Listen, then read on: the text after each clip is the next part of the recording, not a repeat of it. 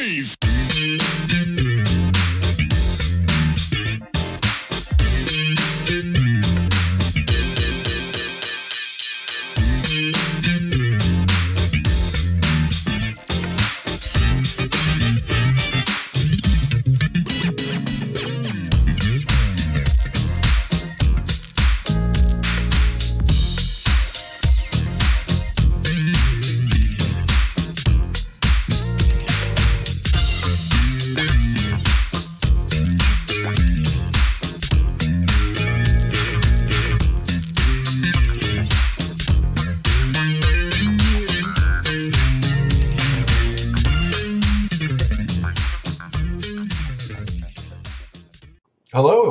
To another edition of Truth and Rhythm.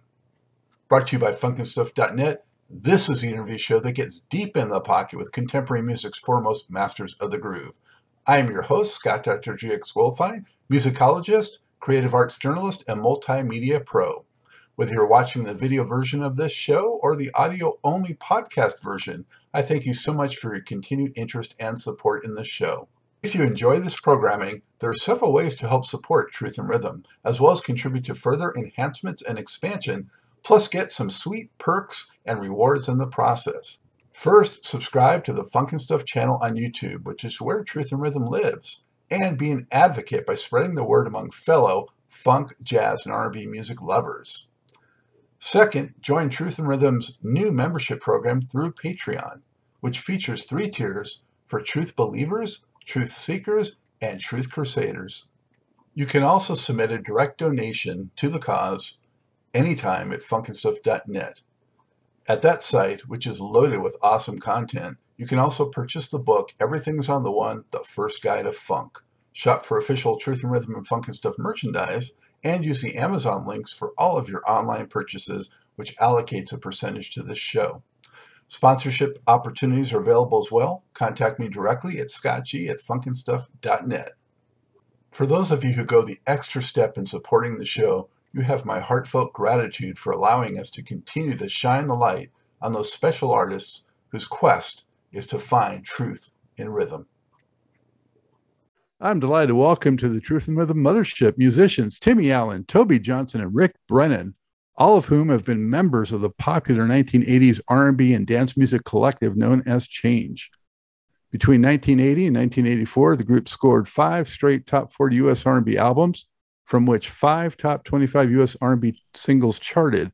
Those hits included "A Lover's Holiday," "Searching," "Paradise," "The Very Best in You," and "Change of Heart," which was produced by Jimmy Jam and Terry Lewis. Change also topped the U.S. dance music chart with "The Glow of Love," and the group delivered a comeback album in 2018 and continues to perform. Gentlemen, thank you so much for joining me. How are you doing? What's up? Good, What's man. up, Scott? Hey, Scott. Hey, so good to have you guys. Uh, let's uh, go around the horn here and have everybody introduce themselves by name to the viewers and also uh, tell us where you're coming from today. And let's start off. He's first on my screen with Rick.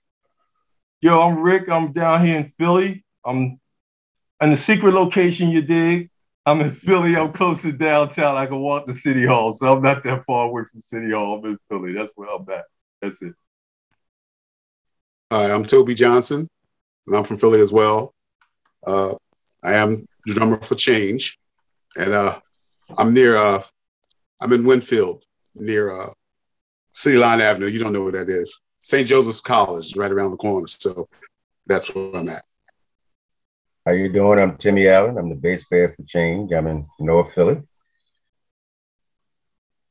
Very good. And Rick, your uh, music specialty is what? The other guys said what they what they play. Oh, oh, well, I'm a lead vocalist, background vocalist. I play percussion. Try to play bass like Tim, but I'm not that good. You dig what I'm saying? I try to get it in. You know what I'm saying? I'm just that boy. That's it. Fit in where you need to. I like it. Um, so you know it's so cool to talk to you guys. I was a disc jockey you know in the 1980s uh, uh, for um, you know parties and clubs and all that. So i spent a lot of your tracks and uh, kept the dance floor packed. And so i always appreciated that for sure. Yeah.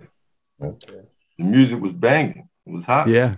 Yeah no doubt. Um, so how did y'all get into music? Why don't you tell me uh, real quick um, your stories and on what drew you to music uh, when you were young. And uh, let's just go back the other way and start that off with uh, Toby. Okay, well, uh, I was young. My father was a, musician. He played for artists like uh, Sam Cooke, Dakota Staton. You know, he's a jazz uh, musician. And I watched him one day. I watched him play trombone, and I said, "Wow!" Then, surprisingly, one day he went downstairs and he started playing drums. Fell in love instantaneously, right there. So I picked up the sticks, and I, I believe that I was gifted because I haven't. I've never taken lessons or anything. I was just able to do whatever I heard. I could just do it naturally. So I guess I was born with a natural gift. And uh, from that point, I just went out and I started practicing. You know, I'm going to the woodshed like most cats. Then I started playing around in little clubs. Then uh, I started playing uh, professionally at the age of 18, 19. Me and Timmy, we went uh, we went out with the group, believe it or not, the Platters. Believe it or not.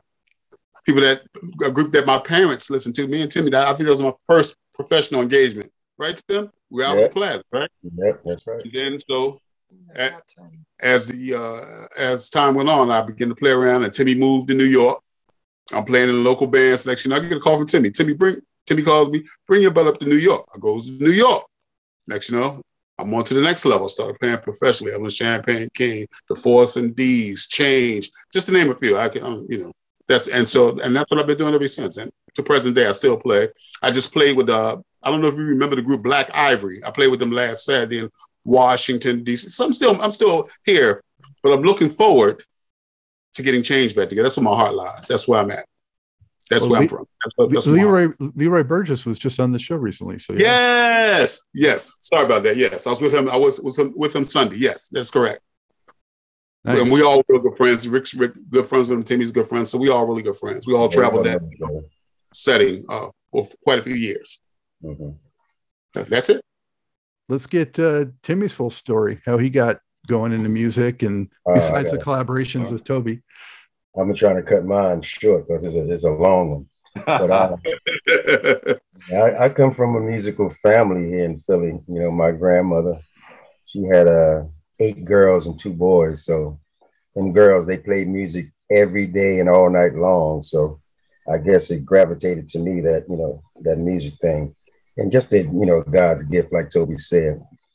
But uh, I started um, playing bass in a, in a, in a, with a few groups here in Philly, and uh, from there, you know, I, I, got better at it, and then it took me to the next level, like Toby said, and uh, I started. I went to New York City. Well, actually, let me tell you, I, I was playing with the Platters, and then we went to a, a tour in the Bahamas and I met a group there that opened up for the Platters named Kinky Fox.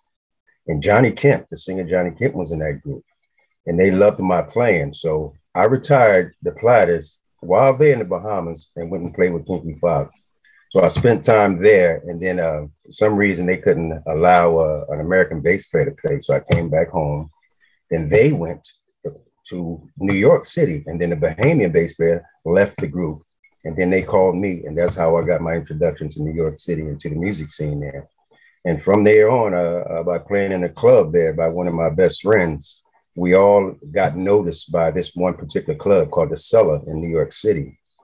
And uh, that's where I started playing on people's different records and, and, uh, and things like that. And then one guy asked me, Vincent Henry, that was that's in Change, asked me to come to Change and see if I could play. So that's how it all started with Change for me. Who who are some of your uh, bass heroes? Oh man, well most of them here. Well, number one is Larry Graham. Larry mm-hmm. Graham. Larry Graham made the bass very interesting to play. You know, with the popping and all that. So bass became fun and just a bunch of notes. He was able to have fun with it. So I say Larry Graham, and of course uh, James Jamerson, Motown bass player. Uh, he's one of my favorites. He, those are my two favorites right there. And Toby, what about you in terms of uh, musical heroes? Who are a couple? Oh well, you know, I have uh, as far as drummers, Dave Weckl, um, Peter Erskine. There's these are monster, monster, monster Dennis Chambers, monster uh, cats. And as far as music's concerned, change. no, I mean, it's funny how that happened. One day I'm driving my car. Next you know, I hear Holiday. I said, "Who is this group?" never knowing that one day I would be playing. It was so weird because I would hear him on the radio. I said, it was awesome. A year later, I'm in New York playing. Unbelievable. I'm in New York playing with him. So it's it's weird. It's same thing with the Force MDs. I'm driving here in tears and, and, and tender love and all that. And it's like weird. You know, why couldn't I do it with Michael Jackson or somebody? Because every group that I heard, I wound up playing for them, right? So, but uh, yeah, that's how that happened. I would hear the group on the radio, and, and next you know, somehow, miraculously, I would wind up there with them. And that's through Timmy. Timmy brought me to New York, uh, and that's how that happened. You know, it's weird. Cool. It's one of my favorite groups. I know. Well, yeah, I know. Go ahead. I'm yeah, sorry.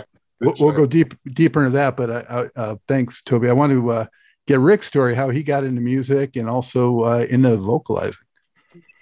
my story. Oh man, when I was 12, my uncle brought me a bass guitar. And we were so poor at the time, I played bass, and my brother Marty played guitar. And there was a guy on my block named Bruh who played the drums. So we put a band together called Bruh Ski and the Brothers of Soul. You dig? So me and my brother Marty was the Brothers of Soul. And Bruh played the drums. We was on the 1500 block of Hollywood Street. And he was the drummer, and we went around playing in bars and stuff. I was 12 years old. I had no business in a bar, but that what was going on in North Philly. And then I went from that to wanting to play percussion. I heard Santana. And when I heard Santana, I just lost my mind. I I had never heard anything like that. There was a guy who lived in North Philly who went to Lincoln High School. And uh, at that time, you would hear WDAS radio, WHAT radio. So it was all black music. So I didn't know anything about Chicago or Led Zeppelin or that type of music. And this guy went to Lincoln High School, which you know had most of the kids at that time in, in the 70s were white kids, and he was black. And he came out on the porch with a Santana record and a Led Zeppelin record and a Jimi Hendrix record. And I was like, yo, yo, like I'm used to the Delfonics and all that, but what's this? Like, let me hear it. So he played Santana, and I was like gone. I was like, yo. And then what happened was I went to Strawberry Mansion Junior High School, and I went to an after-school dance. I saw a group called the Soul Deviants. And when I saw the Soul Deviants, they was playing Vehicle by the Ides of March, and it was playing Beginnings by Chicago. I lost my mind. I ran home. I got my little change together. I went downtown to the record store. I brought Chicago Transit Authority, and I, I played that record till it fell apart. I was like, yo, like yeah. I know I could sing beginnings. I know I could sing vehicle. That's my thing. You dig? So mm-hmm. from there, I mixed it up. I was in the Gino Vannelli. I was in, I was into everything. So what I did was I just started listening to everybody sing. Michael Henderson was one of my favorite singers.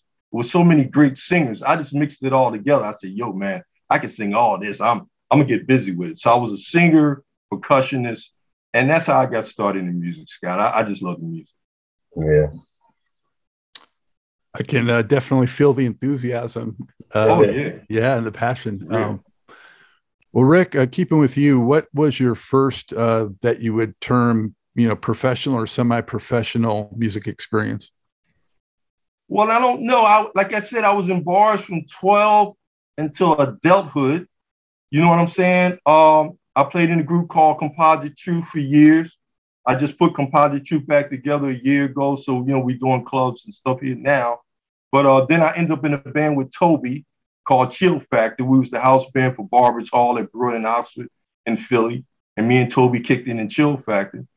And when Toby was leaving to go play with Change, next thing I know, Tim was like, yo, go get Rick too. Like, Rick in, in the band with you, Toby. I think Toby told now, Toby can clear this up. But Toby said that Tim said, Who in that band with you down there at Barbers Hall? And I think Toby said, he said, Well, you know, he naming names. He said, Rick Brennan. He said, so he said, Tim was like, Rick Brennan, where I know Rick Brennan from? He said, I said, boy, it was in Composite Truth. He said, the one that used to sing Reasons and hit the high note? He yeah. said, oh man, bring that boy to New York. And that's how that joint went down. That's how it went down. They said, that boy said Reasons and hit the high note in Reasons. Oh no, bring him to New York. And that's how that happened. Timmy was like, go get that boy, because I know that boy can sing. Yeah, the, the high note from the live version, right? The live version. Yeah, yeah, I used to hit that note. I ain't hitting no more. You hit that too. Hey, hey, Scott. You can hit that. Hey, Scott. Yeah. Tell him to prove. Tell him to prove it. Do it now. No, I can't do it now. I, I ain't gonna lie, but I'm close though. You dig what I'm saying? I'm 66 years old, boy. I can't do what I, did when I was do 20. It now. Come on, now. But I'm still that boy though. I, I, don't even know if Phil Bailey can do it now. So. right. No, Rick was very versatile. He can sing anything, man. He, he, yes. he can sing anything. He can imitate people in different voices. He, he, he really had it going on. Yeah, we had a lot of fun. Well, Timmy, what, what was your professional experience prior to change? Uh, wow. I would say um, once I got to New York City, just um, just just really admiring how other uh, other producers gravitated to my bass playing. So by when I would get off stage, I would have people come up to me the next day, you know, and say, "Can you play on my my record the next day?" Not knowing who they were, but knowing they were somebody prominent in the music business or working on a project with a major label. You know, because I got a chance to meet Paul Laurence, who produced uh, Evelyn Champagne King and and Freddie Jackson and Lillo Thomas and uh, Melba Moore. He was with a, a, a, company called Hush Productions that had a team of uh, uh, writers and singers and producers uh, that was doing well back then. And um, when I got to play on Freddie Jackson's "Rock Me Tonight," I didn't know I would I would be playing on a, a hit record, you know. And the same thing happened with Keith Diamond that produced Billy Ocean. He caught me off stage and said, "I need you to do a session for me tomorrow," not knowing that I'm gonna be playing Caribbean Queen and all these big hits, you know, playing bass. So th- those were moments when things really started to feel like, "Whoa, okay, Tim." Uh, uh, people appreciating your talent. You know, I didn't, I didn't know I was that good, and you know, I could do those things. So you're that bull, You're that bull. Yeah, that's what was exciting for me. Wow. So, uh, you know, Change had had success before you guys became part of that. Um, who would like to jump in and just kind of explain to the viewers and listeners, you know, what Change had done and accomplished uh, before you guys became part of that equation? Go ahead, Tim. Well, you know, it all started um, when I got my first contract with Jive Records. There was a, a, a lawyer named uh, Steve Kapitko who also managed the uh, owner and uh, executive producer of Change, who was Fred Petrus. And uh, and um, from there is where I got to be, you know, start with change, and things uh, developed from there on. You know, I, I became a, a, writer, producer, and uh, of things of that nature. What year was that, Timmy? Do you know? I believe it was what, 80, 81, 82? Yeah, I believe it was 81, 82 when I first uh, got in the group. So had they had just the one album out or two at that point? It was just one, yeah. Every, you know, because the first album was a, just a project, really. You know, it was just a hired situation, and it blew up. And I guess the label told them that they needed a, a group to go out on tour with it. You know, then you know Luther branched off and did his own thing. So that's when Crabb, James Crabb Robinson came in. But from the second, from the first album, the second album on is when it all started as a as a band. Yeah. So for those who don't know, you know, Luther Vandross was part of change at first. It was like a collective, basically Italy or Italian based, right? And then they used American right. vocalists, and Luther was part of that.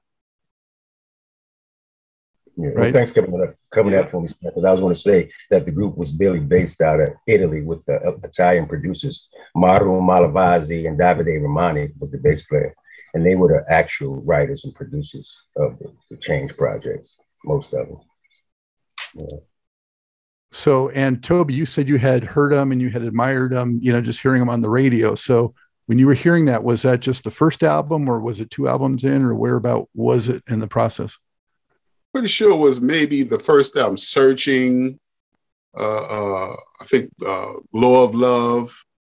You know, I mean, I'm, I'm, just, I'm saying, I've never heard anything like this. And man, who that is, that's crazy. I loved it. You know what I'm saying? It was different than anything I heard on the radio to that point. You know, but like I said, the funny thing, I'm listening to them, I'm driving, I'm hearing them on the radio. Next you know, a year or two later, I'm there with them. It's weird. This is weird how that yeah. happened. But when I heard them, I'm saying like, wow, who is this? You know, they got my attention immediately. And everybody else, all the cast of new music, said, man, who is this? I mean, you would hear, bear, bear, bear, bear, bear. Yeah, especially Glow of Love. Yeah, the Glow of Love really grabbed me. Like that. Yeah. That's, uh, they definitely, definitely, they definitely had a unique style, and it, and it captured everybody's attention you know, yeah. again, I'm just proud to uh, been able to be part of that. And thanks to Timmy and, and Rick for uh, sharing that experience with me and me sharing that with them. Uh-huh. Yeah. So when you guys came together, when was the first time that you rehearsed or, you know, did something related to the change? uh, 80, 283 maybe. 82 when you did the Share yeah. My Love tour, too. When you and yeah. Tim did that joint. Yeah. Yes, I was in the group before both of them, so right. they they came in a couple years afterwards, you know, on, on a couple of projects. First Toby came in, then we got Rick. Yeah. So uh we, you know, when we rehearsed, it was, you know, it wasn't like we rehearsed, rehearsed because things were already together. It was just like guys would have to learn their part and come in, and they were good enough to just come right in and maybe have one or two rehearsals. And next, you know, we we we go, we in, we in, we going. And how would you categorize the change sound for uh, viewers? Because even though the cast changed, you know, I feel like the sound was pretty consistent throughout their whole history with this mm-hmm. kind of like very much, you know, sort of like mostly uh, sort of mid-tempo dance, uh, R&B, and um, you know you can hear influences like Chic and things like that. Yeah, I was going to say that, you know, the Chic vibe, like a dance situation, but I think it was even more than that because Mauro and Davide, they were great musicians. They were great musicians. I mean, I really admire uh, Davide's bass playing. You know, we both, you know, complement each other. But Mauro was a great producer and songwriter. So they were more than just a, a, a unique dance group. They really, you know, had the musicianship that was really inside of their music as well. You know, so it was a different vibe, like Tobe said. It was something unique and different that we all gravitated to. So, Timmy, you recorded on the Miracles album? Was it the Miracles? I can't even remember the album. The That's album, the second one. Uh, no, I didn't start playing. I don't think until the third. Yeah, my love, right? Yeah, my love project. Yeah, right. So the first and second was still the the uh, Mauro and uh, Davide, and then uh, I came in around. We started producing and writing and playing on the Share My Love album. Did you play past his? Did you go out and represent change on the stage, or just go into the studio? Oh no, we was always in change. Yeah, yeah, I was always in. We, we was I was in change until he, you know, just you know died out. You know, so yeah, we was the last members. Me, Tobe, and, and Rick.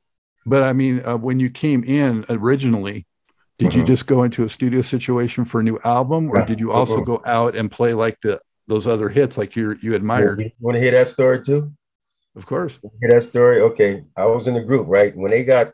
Uh, um, Jimmy Jam and Terry Lewis to produce. Fred Petrus gave them guys like a bag of tapes. I mean, maybe a tape of 30 different tapes to pick songs and go through. They said they told me this personally. They went through every tape and I had mines in there. And they picked that one tape and didn't know it was me. But they showed it to Fred and listened to him and said, This tape said Timmy Allen. So you're not paying attention who's in your group. He told that to Fred. You got it, you got a songwriter producer right there. And that's how I really started producing and writing from Jimmy Jam and Terry Lewis telling Fred that. Yeah. That, that, that was an exciting moment too for me. Wow. What what was it like? Did you meet Jimmy Jam and Terry Lewis? I'm assuming yeah. you did. Yeah. yeah. What was it like when yeah. you first met them? What was your impression? Well, well, just hearing their music in the beginning and the things that they've been done before change. Oh, I was I was in awe with these guys from the time since the time to they did SOS band and a few other things. I was like, ooh. And when I heard that they were producing change, oh man, I, I was excited. I was excited. It was ecstatic, right, Tim? Man, I didn't believe we was gonna be playing with the I was gonna be And uh, we we did the recording in uh in Italy. That was our recording in Italy. We recorded in Italy, and then we took it from Italy back to Min- uh, Minneapolis in their studios. Me and Rick and Deborah Cooper. Yeah, that first, the very first Change album had some straight ahead disco on it besides the hits. And um, moving forward, though, it pretty much became more just R and B, dance, and and not the disco yeah, thing. Yeah, yeah, yeah. So, um, Toby and Rick, uh, tell us some more about you know when you guys came into the into the fold. You know what it was like when you first came in and worked with Change. You go ahead first, Toby. Okay, well, uh, uh, Timmy called me and said, "Man, bring your butt up to New York." I, said, I, don't, know why you're sitting in Philly, Philly languishing. You should bring your butt up. There's plenty of opportunity here in New York. He, look, before he could hang up the phone, I was at his door. he didn't get a chance to hang up because I got it. I understood. I seen. I seen. I was watching him from afar, watching his accomplishments. So I said, okay, I mean, I was pretty good at what I did, and I, I pretty much I love Philadelphia to death, but I've I had kind of outgrown, you know, the, the, music scene, and I so I just again, and I just went to the next level. I wanted to see if I could do better, and that's what I did. So I went, I came in, and I heard the group. The group was outstanding. Fell in love with it right there. So I'm in. You, you have to say no more. I was in. I, you know, I love them. They love me, and it's all worked out. Everything, you know, the touring and all that. We did dates, and you know, uh, people loved the group. I was really taken. I said, wow, I, I, didn't know people knew these songs all over the world. I know I knew them, but I didn't know people all over the world would know these songs. And when we would play, I would see people, uh, you know, singing the song, singing the lyrics and all that. And I remember times that we were playing, uh, we'd be out with Cameo, Rick James. We had them on the, they, they were on the side. Look and say, who, I mean, we were tight. We oh, were yeah. tight, crazy tight. We looked to the side, Cameo, Larry Blackmon, and, and I can see it right here. They'll tell you too. Ask. They were standing to the wayside, Cameo, the Whispers, you know. So they were taking, you know, and they were great too. I'm not just taking anything from them, but they knew that they had a serious contender on stage. We weren't, we weren't just fly by night, weren't just yeah. a fly by night band. This band is real, pocket yeah, tight, every harmonies, choreography, everything. It was great. It was a great experience. I'm like I said, I'm glad to be a part of it and to have been a part of it. Toby, Scott. about how about how many members were uh, on stage for those shows? For change, we ran what yeah. 10? Wow, 10, 10, yeah, 10 of us. We had a full house. wow, a lot of people, right? there was there was uh, Deborah Cooper. There was uh, Lisa Fischer, You know, worry now, Lisa Fischer. She was part of it. I mean, there there have been many to come through, but and there have been many to come through the camp. I mean, so many as I, I can barely remember. Jocelyn uh, Smith, Jocelyn Brown, there were a lot of people that came through through the change uh, organization. A lot of stars came through, and I'm if I'm leaving out some, you know. Well, you know, some were some of them recorded the album. Then we have some people that did the live version. So some of the people that recorded didn't sing live with with, with us. But uh, right. Lisa Fischer is the only one that really broke off from the group that became a really star out of all the girls. We changed girls every now and then maybe just a couple of them. But Deborah Cooper was the main singer. Carol right. and Mary Seymour were the main girls, but the third girl is the one we would change here and there, you know. But uh, as far as the other the musicians, uh, uh, we all stayed together pretty much the whole time. Yes. And, and, and Deborah went on to sing with C+C Music Factory. Yes. Um, yeah. Mm-hmm. Um, but I thought it was interesting too that you know you guys are talking about you guys really gave change like an identity though because that third record was the first one that actually had a picture of group members. Right. all the all the other ones are more anonymous you know? Right. Right. So, so rick what was your getting in the fold experience? Oh well, i was a little nervous. You know what i'm saying? I came up to new york. Freddie heard me sing about five minutes. He rushed me to the studio. I sang imagination for bb&q band and then the next thing I knew, they was like, yo, you gonna be in change. I was like, what? Like, I remember telling Tim, like, yo, I don't know, Tim, I don't know. Tim's like, what you mean you don't know? Like, oh, don't get nervous now, boys. It's time to step up. You did. So then the right. next thing I know, we were in the studio after Imagination came out. It was the first single off of the All Night Long album. And they was like, yo, yo, Kevin Robinson got that slot. Rick, you got to be in change. So I think Crabb Robinson wanted to go solo. And um, we did This Is Your Time album. And I remember I sing a lot of tracks on This Is Your Time album. And Freddie was scared of my vocals. He was like, Rick, he, pulled, he called me into his studio and he said, Rick, your voice is different from Luther Vandross or James Crabb Robinson. I'm gonna have to go get James Crabb Robinson and bring him back to sing on This Is Your Time album. He said, but I'll tell you what I'm gonna do. I'm gonna keep two of these tracks that you sing on. I'm gonna keep Got to Get Up that you sing on. I'm gonna keep keep staying fit that Timmy wrote. So he kept those two on This Is Your Time album and he brought Crabb back. I didn't have no problem with Crabb coming back. I knew he wanted to lead change at the time to go solo, but he came and he did This Is Your Time album. But when we got with Jimmy Jam and Terry Lewis for the Change of Heart album, then they let me sing and then they realized like that boy is fire. Like, because Jimmy Jam was like, yo, this Rick Brennan boy is fine. Like, let that boy sing. Because I was like on my Steve Arrington, like I could change my voice. I could do anything I wanted to, right? Jimmy Jam was like, this boy is crazy. Like, this is gonna be good. So when me and Timmy and Toby, we heard that Jimmy Jam and Terry Lewis gonna produce that Change Your Heart album. it was time for me to redeem myself from that This Is the Time album. And boy, Change Your Heart is fire. You can put it on right now to be bopping to every song because it's the joy. Jimmy Jam, and Terry Lewis, yeah. He's stupid. So my boys, I love Jam and Terry, but you know, they know that. They know that. I told them about Disco House, y'all gonna be superstars.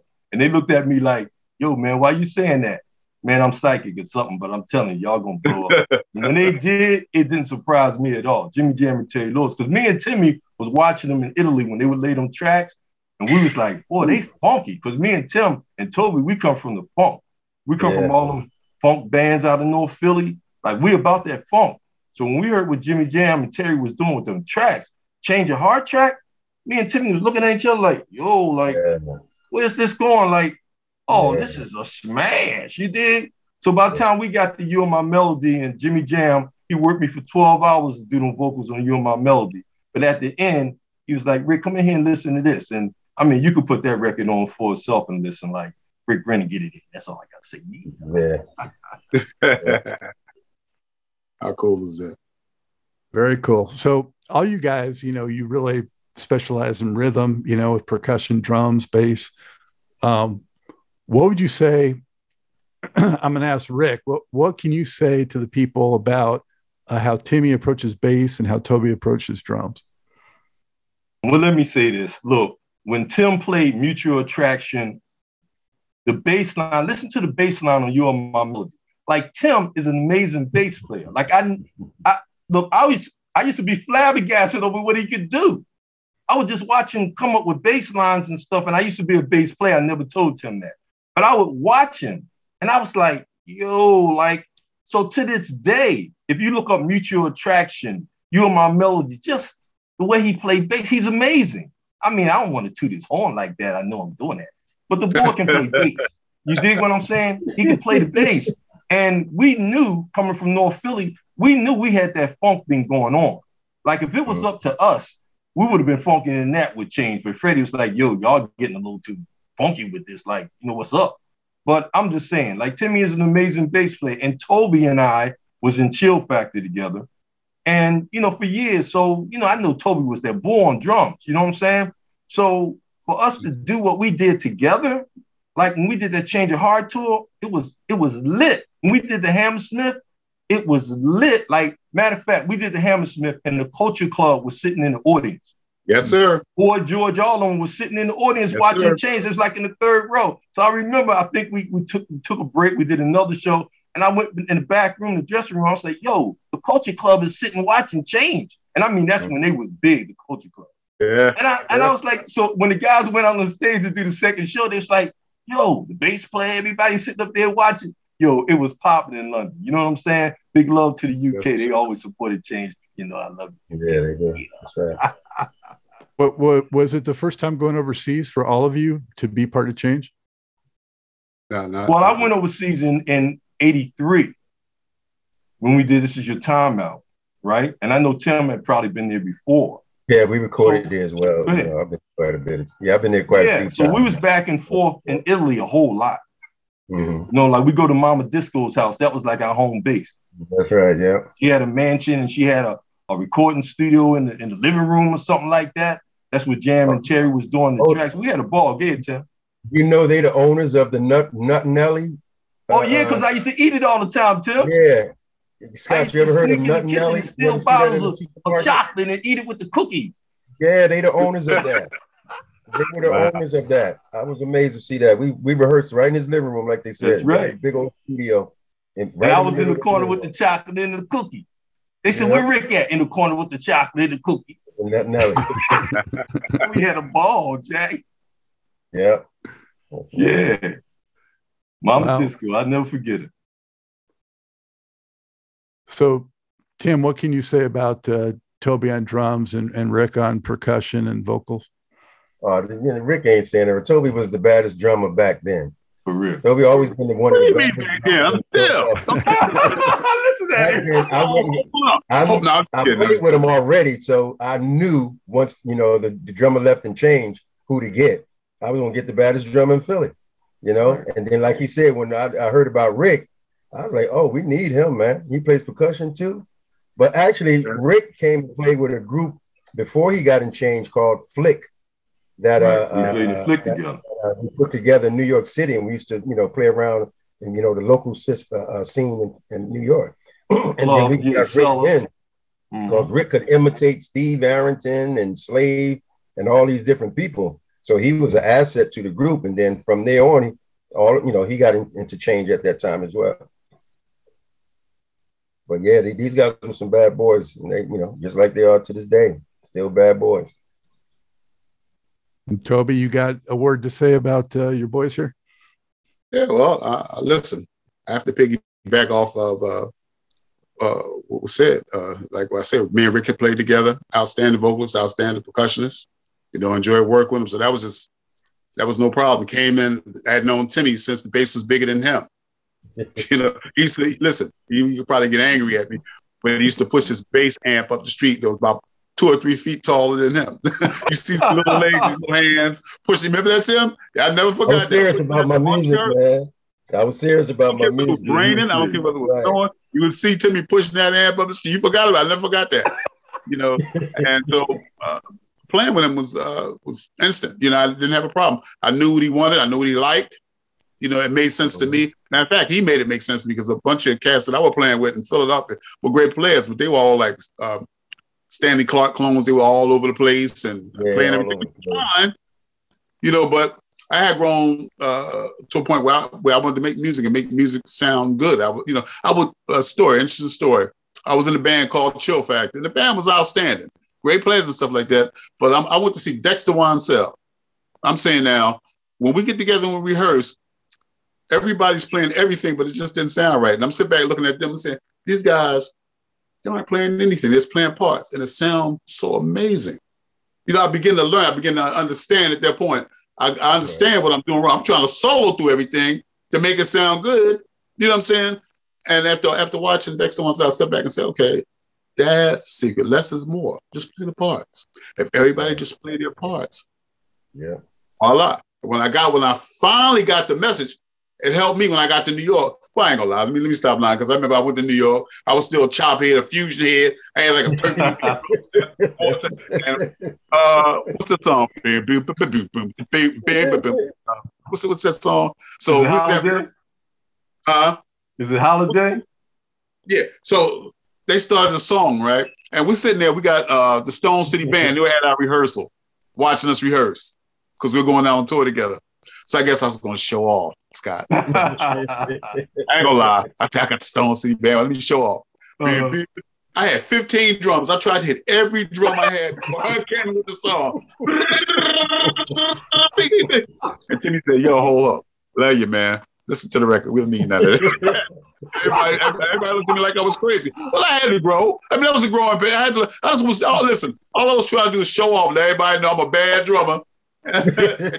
yo, yo, man, hold it. Everybody stop. And I was going to, listen, Scott, this is a true story. I said, dang, I must have pressed everybody because everybody stopped there looking at me, saying, man, I know they love me. I must have pressed and Timmy said, yo, they told, love you, man, but listen, get that record. That's, that's kind of all that's needed if you if you could, you know. I said, wow. I thought I was impressing y'all. See, I learned these, the these things help you learn. See, I know now, I didn't know then, but I, I can look at it now and laugh because it was a learning experience. If that makes sense. Yeah, It but was uh, fun, Scott. It you guys, it's, it's easy, man. I, I, it's fun. I, I'm we're looking forward to doing it again. Yeah, Yeah, you got to learn less is more sometimes. Yeah. you know, Yeah. especially when it comes to groove. You know, that's right. right. I had Um, to, every drum, Scott. If I didn't touch a drum, something was wrong. I had 15 drums. I had to every, did. every remember, remember, remember them? I had to, He had a Tama set and he had 15 I didn't tom toms. something was wrong. he had the largest Tama set in Philly. It took Yeah. six people to lift his amble case. You remember that? Wow. When we was at Barber's Hall, it took six people just to lift the amble case into the truck when he was a chill factor. So Toby was always off the chain or the Those drum. things help mold and shape me to make to help me to understand and have a successful career. Because if you if you want to work and you want to be successful at this, all that's out the window. Right. You know, you can't do, you know, listen to the record. That's what made it successful. All that stuff you're doing had nothing to do with anything.